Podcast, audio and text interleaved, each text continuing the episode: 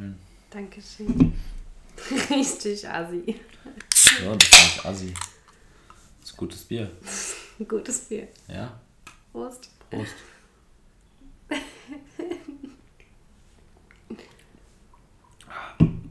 So, dann erklär doch mal, warum das Bier assi sein sollte. Weil meine Leber nicht mehr länger mit. Dann kann das Bier aber nichts für. Es ist doch nur eine einfache schwarze weiße Dose. Keine goldene mit aufwendiger Prägung. Nur eine simple Gestaltung. Keine teure TV-Werbung. Diese Ersparnisse gehen an Sie. Wir haben so gut wie an allem gespart, außer an der Qualität des Bieres. Wow. 5.0 Original ist ein Pilzbier gebraut nach dem deutschen Reinheitsgebot. Gut, dann freuen wir uns alle. Das ist nämlich das gute Pilz ohne Schnörkel. Ja, also ich finde das eigentlich sehr lecker, muss ich sagen. Gut. Also ja klar, es ist günstig, aber ich meine, die sagen ja selbst, dass sie auf alles verzichten. Und ich finde das geschmacklich echt in Ordnung. Und ich glaube, es hat jetzt die Dose hat jetzt 39 Cent gekostet. Ja, ich finde es Also auch zu, ich zuzüglich tatsächlich fand, aber er ist lecker, ne? Also Ja. ich finde, das ist auf jeden Fall underrated. Njom, njom. Und klar, das ist jetzt nicht sonderlich schön und es ist billig, aber es schmeckt gut. Und ich meine, das ist ja das, was beim Bier zählt. Ja. Das Einzige ist halt, du kriegst es nur in Dosen, ne? nicht in Flaschen. Du musst halt ein bisschen mehr Pfand. Das meine ich ja. Na gut, Pfand aber das meine ich halt auch mit Asi-Bier. Mhm. Also, weil ich finde, Dosenbier ist Asi-Bier, sagst du? ich weiß nicht, ich finde das irgendwie komisch und dann ist es auch so.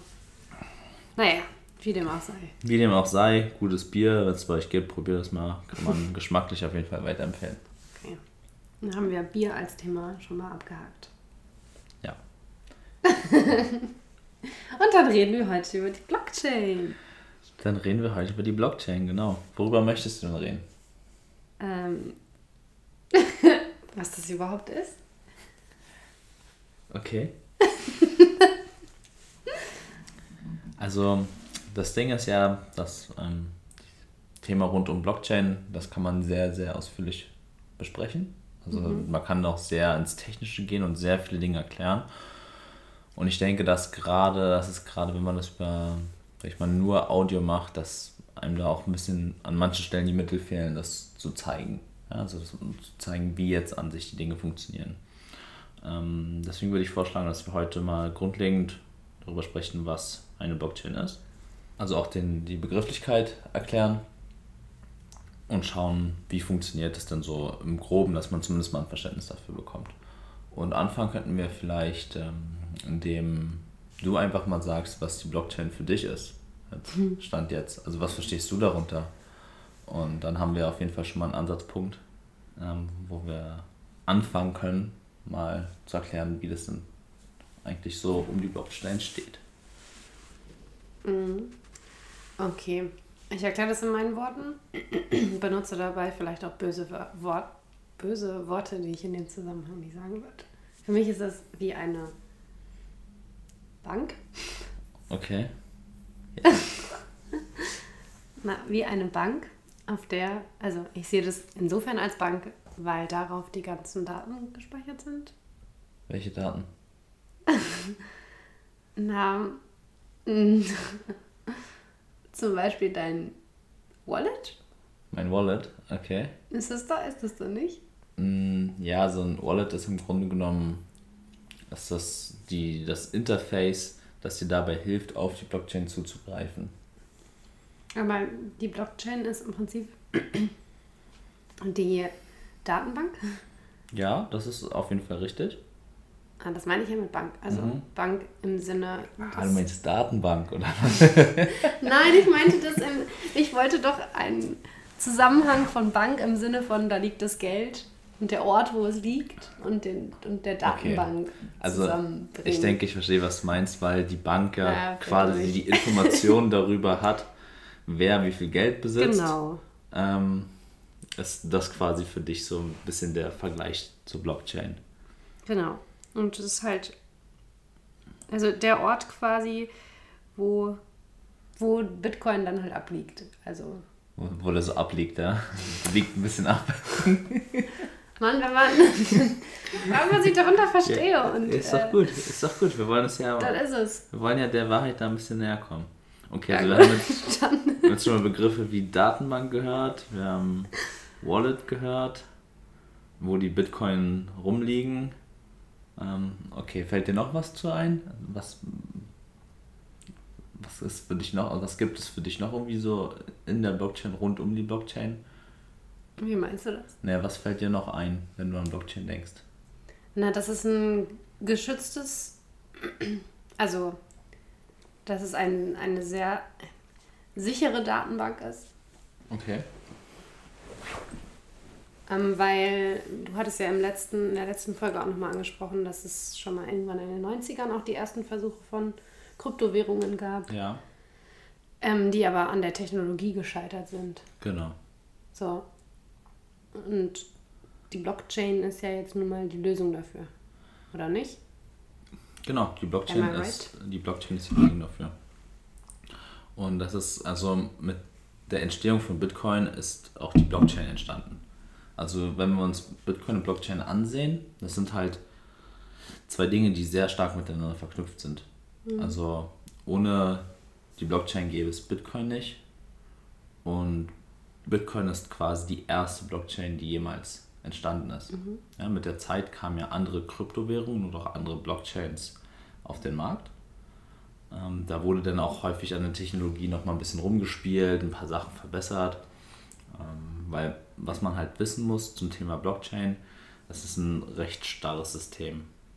Also das wird halt am Anfang kann das aufgesetzt werden. Es ist aber dann im Nachhinein recht schwer, da einfach mal so Veränderungen dran vorzunehmen. Ja, und das liegt einfach daran, dass es ja ein dezentrales System ist.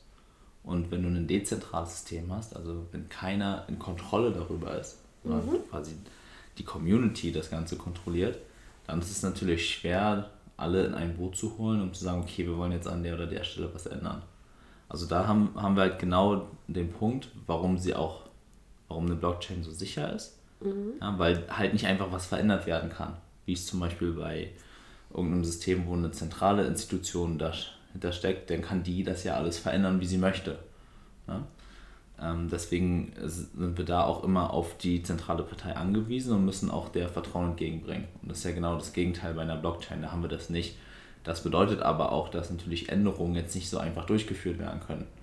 Weil wenn das möglich wäre, dann würden wir wieder in einem System sein, wo wir halt auch irgendwie Vertrauen brauchen. Mhm. Gut, aber kommen wir mal zu, zurück zum rudimentären Verständnis von einer Blockchain. Also, wie du ja schon gesagt hast, an, an sich ist es nichts anderes als eine Datenbank oder ein Datenbanksystem. Ja. ja. Also wir müssen das in etwa uns so vorstellen, das ist wie ein ganz großes Kontobuch, wo alle Transaktionen und alle Kontostände von den ganzen Teilnehmern drin stehen. Also wenn du jetzt quasi Bitcoin besitzt, dann steht da jetzt deine Adresse und wie viel Bitcoin du besitzt. Und das gleiche von mir. Mhm. So, wenn jetzt quasi du mir Bitcoin sendest, dann wird damit ja eine Transaktion initiiert und das kommt auch in dieses große Kontobuch, sage ich mal. Ja? Also das mhm. heißt, das ist eigentlich nichts anderes als ein riesengroßer Eintrag, in dem drin steht, wer wie viel besitzt und welchen Weg die Bitcoins so genommen haben in Form von Transaktionen. Also wer hat was an wen gesendet. Also das ist im Grunde genommen das ist, das ist eigentlich das, was die Blockchain ausmacht. Okay, hast du bis dahin erstmal eine Frage oder ist das soweit verständlich? Und vielleicht kannst du es ja auch sonst in deinen eigenen Worten nochmal wiedergeben. nein. Aber eine Frage habe ich. Okay. Obwohl, nein, also vielleicht eine Verständnisfrage. Eine Dummy-Frage. Okay. Mm, der Ort ist dann im Prinzip online, ähm, wo dann quasi der Bitcoin oder was auch immer auf der Blockchain so abliegt. Äh, also es ist alles online hinterlegt. Ähm, gute Frage. Es ist ein bisschen anders. Und zwar ist es so, dass die, ganzen, die ganze Kommunikation und der Informationsfluss findet online statt. Die Informationen über diese Blockchain, die sind aber woanders abgelegt. Also sind, die sind auch offline abgelegt, dezentral. Servern? Ähm, auf Festplatten. Ja? Also wir müssen das in etwa so verstehen, wenn du jetzt sagst, du möchtest am Netzwerk teilnehmen, mhm. kommen gleich noch zu den Akteuren, also wer, wer kann eigentlich daran teilnehmen und welche Rolle kann man bei der Blockchain einnehmen. Mhm. Kommen wir gleich darauf zu sprechen. Ähm, aber wenn du jetzt sagen wir an dem Netzwerk teilnimmst, dann kannst du dir eine Kopie von der gesamten Blockchain kannst du dir speichern. Ja, die speicherst du dir auf deiner Festplatte. Ah. Und damit bist du halt auch Teilnehmer an dem Netzwerk und kannst somit dann auch immer, wenn jetzt neue Transaktionen dazukommen, die quasi mit in dieses Kontobuch aufgenommen werden, kannst du immer auch verifizieren, ob das jetzt alles mit rechten Dingen zugegangen ist. Weil wenn mhm. jetzt einer quasi dir neue Informationen sendet, du pass auf, hier sind neue Transaktionen äh, auf, aufgekommen, die nehmen wir jetzt mit rein, dann kannst du gucken, ah, okay, passt das denn alles mit den vorherigen Transaktionen? Mhm. Ist das denn überhaupt valide? Mhm. Ja? Und das ist halt, das ist nämlich genau der Punkt, das ist ja, das ist dezentral gespeichert. Ja, also du kannst das speichern, ich kann das speichern, jeder kann das speichern, wenn er möchte und am Netzwerk teilnehmen. Okay. Okay, kommen wir ähm, noch mal kurz auf den Begriff zu sprechen, weil daran kann man auch was erklären. Also, wenn wir uns den Begriff Blockchain ansehen. Das, was ich letztens gesagt habe. Was? Da gibt es ja verschiedene Blöcke und dann gibt es eine Kette und das ist miteinander verbunden. Ja, ich meine, im Prinzip ist es so. Ne? Also, das ist ja, wenn man es auf Deutsch übersetzt, ist ja eine Blockkette. Ja. So, und das, das ist im, im Grunde genommen auch das, was es ist. Also, man muss halt verstehen, ein Block in dem Sinn ist nichts anderes als ein Datenpaket. Also, ein Datenpaket entsteht immer dann, wenn jetzt neue Transaktionen aufgegeben werden. Ja, also wenn du mir jetzt quasi was sendest, dann wird das in dieses neue Datenpaket gepackt, mhm. das dann zu dieser Datenbank hinzugefügt wird. Mhm. So, also ein Block ist nichts anderes als ein Datenpaket. So, und warum wir jetzt den Namen Block warum wir jetzt den Namen Blockchain haben, ist, weil die Blöcke immer aneinander gestapelt werden Alter, das ist so das ein Rülpsbier. Das sollten wir auf gar keinen Fall weiter trinken. Ja. Es ist nicht podcast-tauglich. Nee. Du kannst ja gar nicht anständig sprechen, ey. Nur im Rülpsen, Mann. Okay, äh, nochmal Blockchain. So. Also die Blockchain ist, wie ich schon gerade sagte, eine Kette aus Blöcken. Und diese Blöcke werden halt immer aneinander gereiht. So, ein Block ist nichts anderes als ein Datenpaket. So, was das Interessante jetzt daran ist, ist, dass diese Blöcke, die sind miteinander verkettet, sagt man. Und da kommt dann auch das, da kommt dann auch die Kryptographie ins Spiel. Mhm. Ja, wir nennen ja die ganzen Blockchain-Projekte nennen wir alle Kryptowährungen. Mhm. Ja, das heißt, ich habe immer noch diesen, diesen Kryptographie-Anteil da drin. Und es funktioniert dann etwa so, dass ähm, ein neuer Block, der dann quasi hinzukommt, ein neues Datenpaket, das muss gewissen Dingen entsprechen, es muss gewisse Voraussetzungen haben, mhm. dass es als, ähm, als valide anerkannt wird vom, vom gesamten Netzwerk. Also der muss quasi zu dem letzten Block passen. Ja, und das wird dann quasi berechnet. Mhm.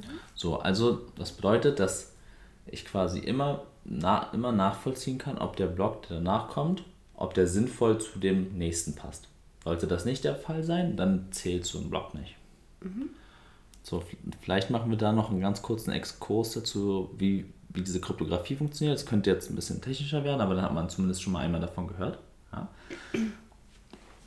Wichtig dafür zu verstehen ist, es, dass ähm, Kryptowährungen und auch Bitcoin auf sogenanntem Hashing basieren. Mhm.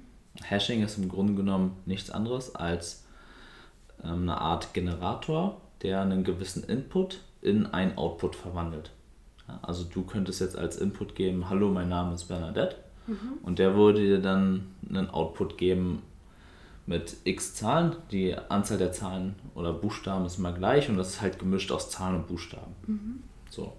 Durch diesen Generator ist es halt relativ einfach. Du kannst halt jeden Input in so ein Output verwandeln. Das geht relativ einfach.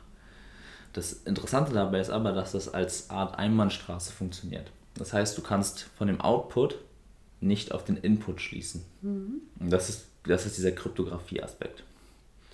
So, wenn wir jetzt das wieder, wenn wir jetzt quasi das auf die Blockchain adaptieren, bedeutet das, ein Block besteht ja aus ganz vielen verschiedenen Transaktionen. So, diese Transaktionen, die kann man jetzt quasi zusammenpacken und dann hashen. Mhm. was ich gerade erklärt habe. So, wenn ich jetzt quasi Informationen der Transaktion zusammen hashe, dann bekomme ich einen Output. Mhm. Ja? Und dieser Output, der muss jetzt aber gewissen Bedingungen entsprechen, wie ich eingangs meinte. Da es sich aber da um eine Einbahnstraße handelt, heißt, ich kenne die Bedingungen, ich weiß, ähm, welchen Bedingungen der Hash entsprechen muss. Das hilft mir aber nicht weiter, weil ich quasi nur in eine Richtung das ausprobieren kann. Mhm. Und das bedeutet, dass ich das durch Ausprobieren hinbekomme. Also es gibt keinen Anhaltspunkt für mich, dass ich irgendwie was verändern kann, damit ich am Ende da auf ein richtiges Ergebnis komme. Okay, also lass uns das noch einmal kurz zusammenfassen, falls mhm. es vielleicht noch nicht ganz klar geworden ist. So, wir haben ein ganz großes Kontobuch, mhm. in dem stehen jegliche Kontostände und alle Transaktionen. So, da wir jetzt aber ähm, das auch als Zahlungsmittel verwenden, bedeutet das ja, dass immer was Neues dazukommt. So, die, unsere Anforderung an die Blockchain ist quasi, dass wir einen, zum, einen, eine, zum einen feste Datenbank haben, die nicht einfach so veränderbar ist. Sie muss aber auf der anderen Seite auch irgendwie flexibel sein, weil ja neue Dateninformationen reinkommen. So. Die Blockchain funktioniert jetzt so, dass dieses Problem, das man vielleicht initial hat, dass es irgendwie fest, aber auch irgendwie flexibel sein muss, hat man so gelöst, dass wir quasi Blöcke haben ja, mhm. und da immer ein neuer Block drankommt. Das heißt, das, was einmal in den Blöcken festgehalten wurde, das ist fest, das mhm. ist auch nicht mehr zu ändern, dafür sorgt die Kryptographie. Und durch dieses Blocksystem haben wir aber immer die Möglichkeit, dass dann quasi durch einen neuen Block flexibel neue Informationen in diese Datenbank kommen. Ja. Ja, und das, und wie ich, wie ich schon meinte, die Daten, die dazukommen, sind nichts anderes als Transaktionsdaten. So, und somit kommen wir an den Punkt, dass wir ein System haben, wo wir sagen, okay, es ist alles fest, ja, das sind die alle Kontostände etc., die sind dort, die kann auch nicht jemand einzeln einfach ändern. Wir haben aber die Möglichkeit, dass immer neue Informationen hinzukommen. Gut, und noch einmal zusammenfassend, wie so ein Block entsteht.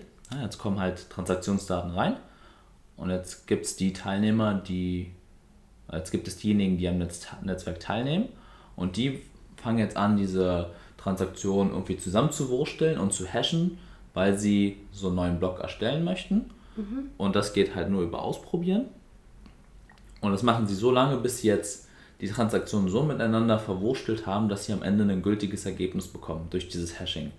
Das können sie aber nicht irgendwie beeinflussen oder vorhersagen, was da sinnvoll ist, sondern das können sie nur durch Ausprobieren machen.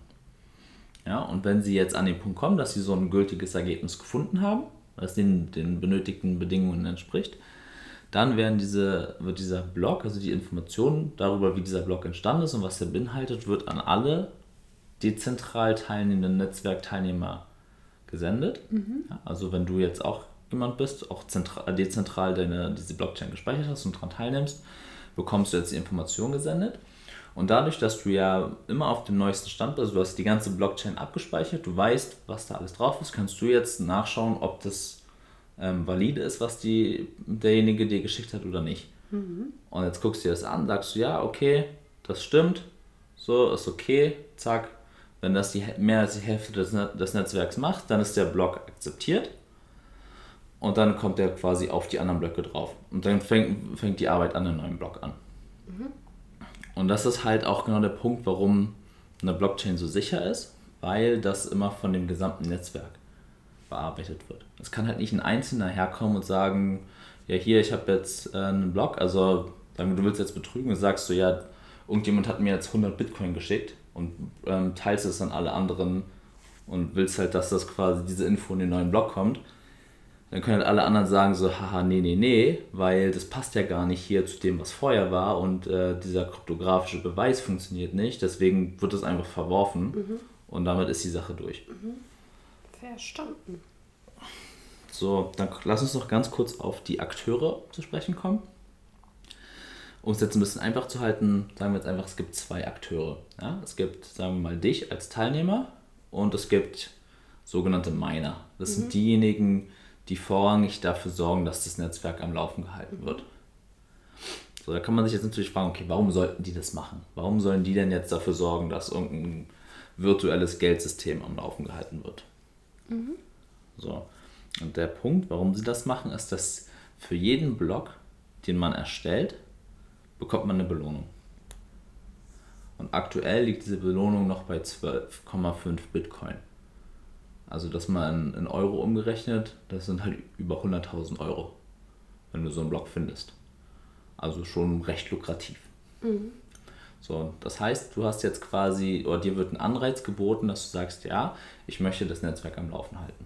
So, wenn du dich dazu entscheidest, dann kannst du dir ganz einfach das aufsetzen. Also das ist ganz einfach, ein bisschen technisches Verständnis braucht man schon, aber kannst dann zum Beispiel mit deinem Computer oder mit spezieller Hardware dafür anfangen, an diesem Netzwerk mitzuarbeiten.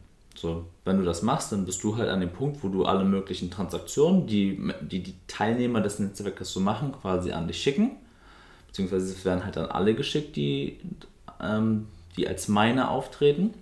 Und jetzt kannst du anfangen, diese Transaktionen miteinander zu verwursteln und zu hashen, mit der Hoffnung, dass du jetzt auf ein Ergebnis kommst, das den benötigten Bedingungen entspricht. Mhm. Wenn es jetzt so sein sollte, dann kannst du dich in dem Fall freuen und sagen, ha, cool, jetzt habe ich einen Blog gefunden, schickst diese Informationen an alle anderen Teilnehmer des, des Netzwerkes und wenn das halt gültig ist, also wenn das richtig ist, was du da gefunden hast, dann werden die das akzeptieren und du bekommst als Belohnung deine 12,5 Bitcoin. Mhm. So, und das ist halt diese ganze Mining-Industrie, die, das ist halt ein Business, ne? Mhm. Also es ist ganz normales Business für die. Und das ist auch genau der Punkt, wo Bitcoin so viel Kosten frisst, sage ich mal. Also um diese Berechnung zu machen, also dieses Hashing und auf ein bestimmtes Ergebnis zu kommen, brauche ich sehr viel Computerleistung. Also ich brauche die nötige Hardware und halt auch den Strom, um diese Hardware zu betreiben. Und um das zu machen, wie ich schon meinte, das geht nur zufällig, muss ich halt versuchen, extrem viele Berechnungen pro Sekunde zu machen und immer, immer wieder zu testen, okay, funktioniert das Ergebnis, funktioniert das Ergebnis, bis ich auf das gültige Ergebnis komme oder ein gültiges Ergebnis komme. Und das verbraucht halt sehr viel Strom. Mhm. Und das ist das, wo quasi Kosten für das Mining entstehen.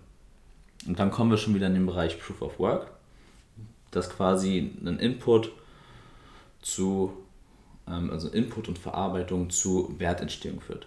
Ja, aber Proof of Work werden wir auch dann in einer der nächsten Folgen nochmal genauer besprechen. Mhm. Jetzt komme ich nochmal darauf zurück, ähm, dass wir nochmal darüber gesprochen hatten, dass ja viele andere Kryptowährungen oder Versuche, sowas zu ähm, etablieren, äh, daran gescheitert sind, weil die Technologie nicht äh, vorhanden war. Ja. Ähm, und du meintest ja auch, dass ähm, im Prinzip Bitcoin die erste Kryptowährung war, die überhaupt Bestand hatte, weil sie eben mit dieser Lösung um die Ecke kam. Genau. genau, also genau. Das wollte ich auch sagen ja. und dann dachte ich, nee. Ja, ja. okay. So, also ähm, genau, es war ja das Problem dieses Double Spendings, was nicht gelöst werden konnte und das ist natürlich auch ein bisschen darin bedingt, wenn etwas nicht dezentral ist, mhm. ja, sondern wenn es halt zentral ist, beziehungsweise du kannst dieses, gerade bei digitalem Gut und der Möglichkeit, das einfach zu kopieren, brauchst du halt irgendwie einen Kontrollmechanismus und bevor wir die Blockchain hatten, war, ging es eigentlich immer nur über was Zentrales. Ja. Und mit der Blockchain-Lösung, also durch dieses quasi dezentrale Gespeichertes und der Notwendigkeit, einen Konsensus, sagt man, zu finden, ja, dass quasi die Mehrheit des Netzwerks sagt so, yo, richtiges Ergebnis, Proof von mir, ja, das sorgt dann dafür, dass wir ein wirklich dezentrales System haben, wodurch dieses Ganze erst umgesetzt werden kann. Das war vorher, wie du schon meinst, aufgrund des Double Spendings einfach nicht möglich. Mhm. Aber jetzt ist ja jede Transaktion wird von dem gesamten Netzwerk bestätigt. Und es bringt mir ja nichts, wenn ich selber daran teilnehme, wenn ich jetzt auf einmal anfange, irgendwie falsche Dinge zu approven oder so. Mhm. Ja. Also bei Bitcoin ist es halt so, ich habe so eine Art, man sagt, ökonomischen Schutz. Es ist halt teurer, das Netzwerk zu betrügen, als wenn du ehrlich daran teilnimmst. Also du hast einen, einen höheren Anreiz, ehrlich zu sein und dem Netzwerk Positives beizusteuern, als zu versuchen, es zu korrumpieren. Mhm.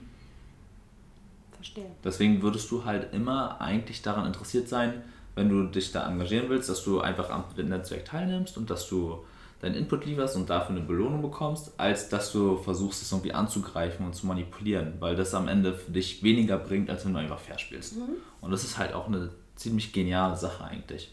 Weil damit kannst du einfach diesen Betrug und so schon von vornherein, äh, kannst du dem schon vorbeugen. So, wenn wir jetzt nochmal auf das, sag ich mal, das Kontobuch zu sprechen kommen, ja, wo alle Informationen gespeichert sind mhm. und auch wissen, dass jetzt zum Beispiel jeder das ja auch dezentral speichern kann, dann wissen wir auch, dass, dass ja jeder einsehen kann, was da so passiert. Wo wir dann wieder beim Thema Anonymität wären. Und das würde ich an dieser Stelle auch gern nochmals aufgreifen. Und zwar ist es so, dass alle Transaktionen sind halt öffentlich zugänglich und einsehbar. Wir haben jetzt, also ich, ich würde es gerne einmal vergleichen zu, sag ich mal, traditionellen Bankensystem. Bei den Banken ist es so, da hast du quasi dein, also du hast ein Konto, deine Identität führt eine Transaktion bei der Bank durch. So. Die Bank als zentrale Partei übernimmt es jetzt und sendet es an den Empfänger. So, die Öffentlichkeit kriegt davon nichts mit. Das heißt, es ist insofern anonym, dass nur du das weißt, die Person, der du Geld geschickt hast oder die mit dir in einer Transaktion involviert war und die zentrale Partei. Die Öffentlichkeit weiß davon aber nichts. Bei Bitcoin ist es so, dass die Öffentlichkeit über alle Transaktionen Bescheid weiß. Aber sie weiß nicht, wer hinter der Transaktion steht. Das ist quasi, das ist wie Anonymität bei Bitcoin funktioniert im Vergleich zu unserem, zu unserem ähm, aktuellen Bankensystem. Da hatten wir ja auch schon drüber gesprochen. Ähm, ich hatte das ja auch schon mal erklärt, aber ich denke, dass gerade im Zuge, wenn man ein bisschen über die Blockchain spricht, das schon interessant ist, das nochmal kurz jetzt mit aufzugreifen. Das ist vielleicht auch alles noch ein bisschen frischer im Kopf. Und was auch noch äh, super interessant ist, finde ich, ähm, wir haben ja mittlerweile extrem viele Kryptowährungen. Mhm. Ja, also ich meine, die basieren, der Großteil basiert von denen auf der Blockchain-Lösung. Und was ich halt auch relativ häufig bei Menschen mitbekomme, die, die noch neu in der Materie sind, die fragen sich halt, okay, wozu bräuchte ich denn so viele Kryptowährungen? Ja, ich meine, es gibt Bitcoin und noch 3000 andere Kryptowährungen. Wie viele mhm. Währungen soll ich denn haben? Mhm. Ja? Und da muss man auch dann mal ein bisschen differenzieren, weil ich, also ich persönlich finde den Begriff auch irgendwie ein bisschen irreführend. Kryptowährung impliziert irgendwie mal, dass es eine Währung zum was kaufen oder bezahlen ist. Aber durch diese Technologie, die Blockchain-Technologie, haben wir halt ganz viele andere Möglichkeiten auch, wo wir das benutzen können.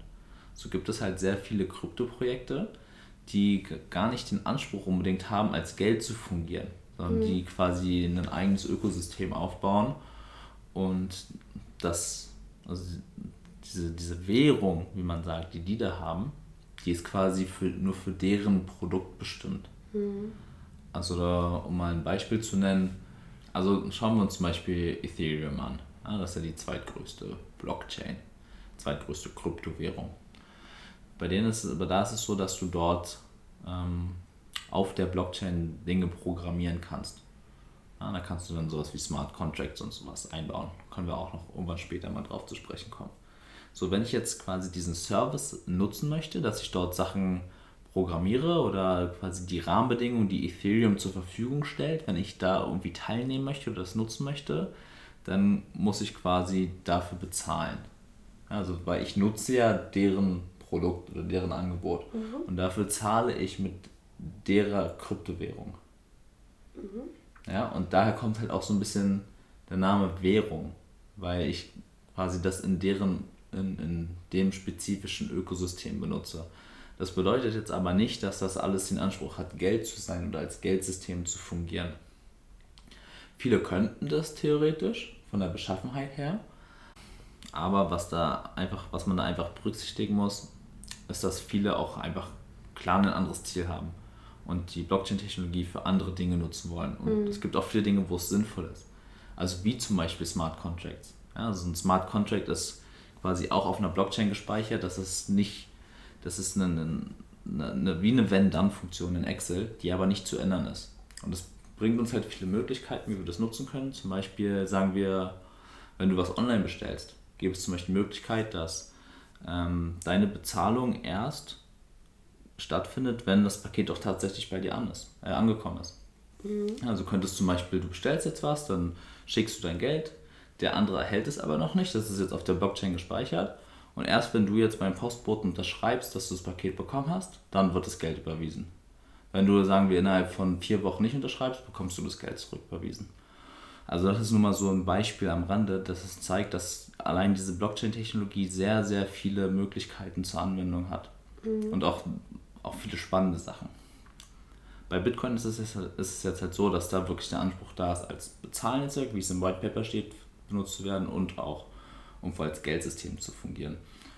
Und dazu muss auch gesagt sein, dass Bitcoin da definitiv auch die beste Lösung ist, weil bei Bitcoin steckt halt keine, kein Unternehmen oder so dahinter. Das, was ich gerade erklärt habe, das sind halt immer irgendwelche unternehmerischen Strukturen oder Organisationen, die diese Blockchain aufsetzen und dann quasi das ins Rollen bringen wollen. Mhm. Bei Bitcoin ist halt das Schöne, dass es sich über die letzten über zehn Jahre von alleine entwickelt hat. Das ist halt wirklich aus der Community raus. Da ist niemand dahinter, der noch ganz, ganz viele Bitcoin hält und das entwickelt hat und dafür und da irgendwie mitspielt und versucht, das in seinem Interesse aufzubauen, sondern das ist ein Community-Ding. Und deswegen sagt man auch immer so, das ist das freie Geld oder das Geld der Menschen, weil niemand da irgendwie die Kontrolle hat oder das Sagen hat. Mhm. Und deswegen ist Bitcoin für mich persönlich auch die beste Option für ein wirklich solides und freies Geld, das, das wir halt haben können. Das war doch sehr aufschlussreich. Ich glaube, das ist äh, voll wichtig, ähm, dass wir darüber gesprochen haben, weil Blockchain irgendwie tausendmal in diesen Gesprächen vorkommt und keiner weiß, was es ist. Mhm. Und so war es bei mir am Anfang auch. Wenn du mir erzählt hast, du bist bei irgendwelchen Blockchain-Treffen, dachte ich mir so, okay, cool. ja, also das Ding ist natürlich, es ist ja, es, es ist ja nur, wir haben es ja nur mal angerissen jetzt hier. Man kann natürlich über ganze Kryptographie, über Hashing, über die Daten in den Blöcken und wie auch das alles berechnet wird und so, da kann man natürlich noch viel, viel, viel ausführlicher mhm. drüber sprechen. Ja. Und das ist jetzt auch nicht mal so einfach erklärt in ein paar Minuten, vor allem weil ähm, es dauert ja auch irgendwie mal ein bisschen, bis sich sowas setzt. Und dann hört man es einmal, dann versteht man es irgendwie, dann kann man es aber noch nicht erklären, dann hört man es ja. nochmal und dann versteht man es wieder und denkt so, ah okay, jetzt habe ich das wieder neu verstanden und es kommen ja Sachen dazu. Also was ich sagen will, es ist ja ein Prozess. Ja. Und wir können es ja jetzt auch nur so Schritt für Schritt anreißen. Aber ja, wir müssen natürlich irgendwann an den Punkt kommen, dass wir Blockchain zumindest in einem gewissen Ausmaß verstehen, mhm. damit wir auch ähm, dann sagen können, ja okay, das ist, deswegen ist Bitcoin auch gut, weil es hat die und die Eigenschaften und die hat Bitcoin aufgrund der Technologie. Ja. Also es ist auch ein entscheidender Punkt, der im Gesamtbild einfach verstanden werden muss, neben dem, was zum Beispiel Geld ist und wie unser Geldsystem funktioniert. Mhm.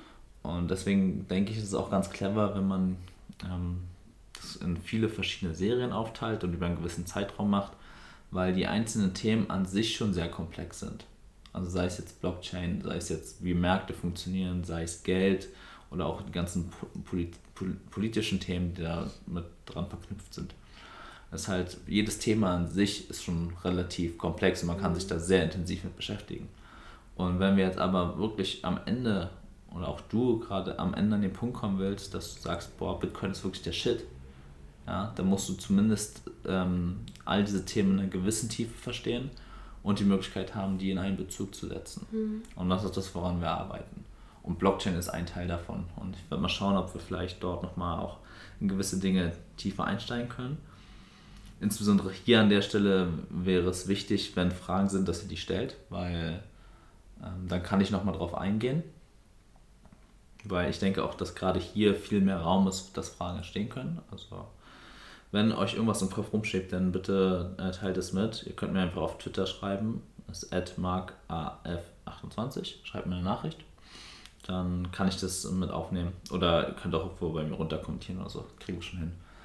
Aber das wäre auf jeden Fall hilfreich, ähm, dass wir vielleicht einfach in der nächsten Woche noch eine Folge machen können, wo, sagen wir mal, die Fragen, die jetzt aufgetaucht sind, das nochmal aufgreifen und dann vielleicht nach diesen beiden Folgen ein rundes Bild haben.